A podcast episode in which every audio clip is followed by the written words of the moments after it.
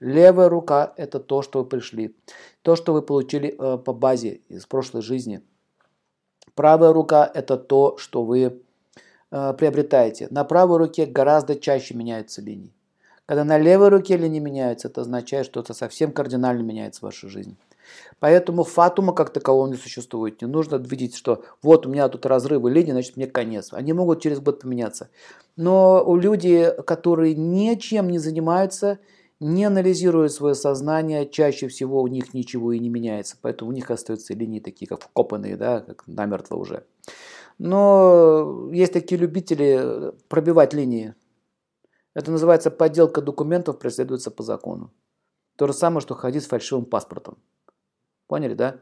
Прокалывать там себе линии, прорисовывать. Есть такие любители. Вот, потому что не нами нарисовано, и не мы должны менять.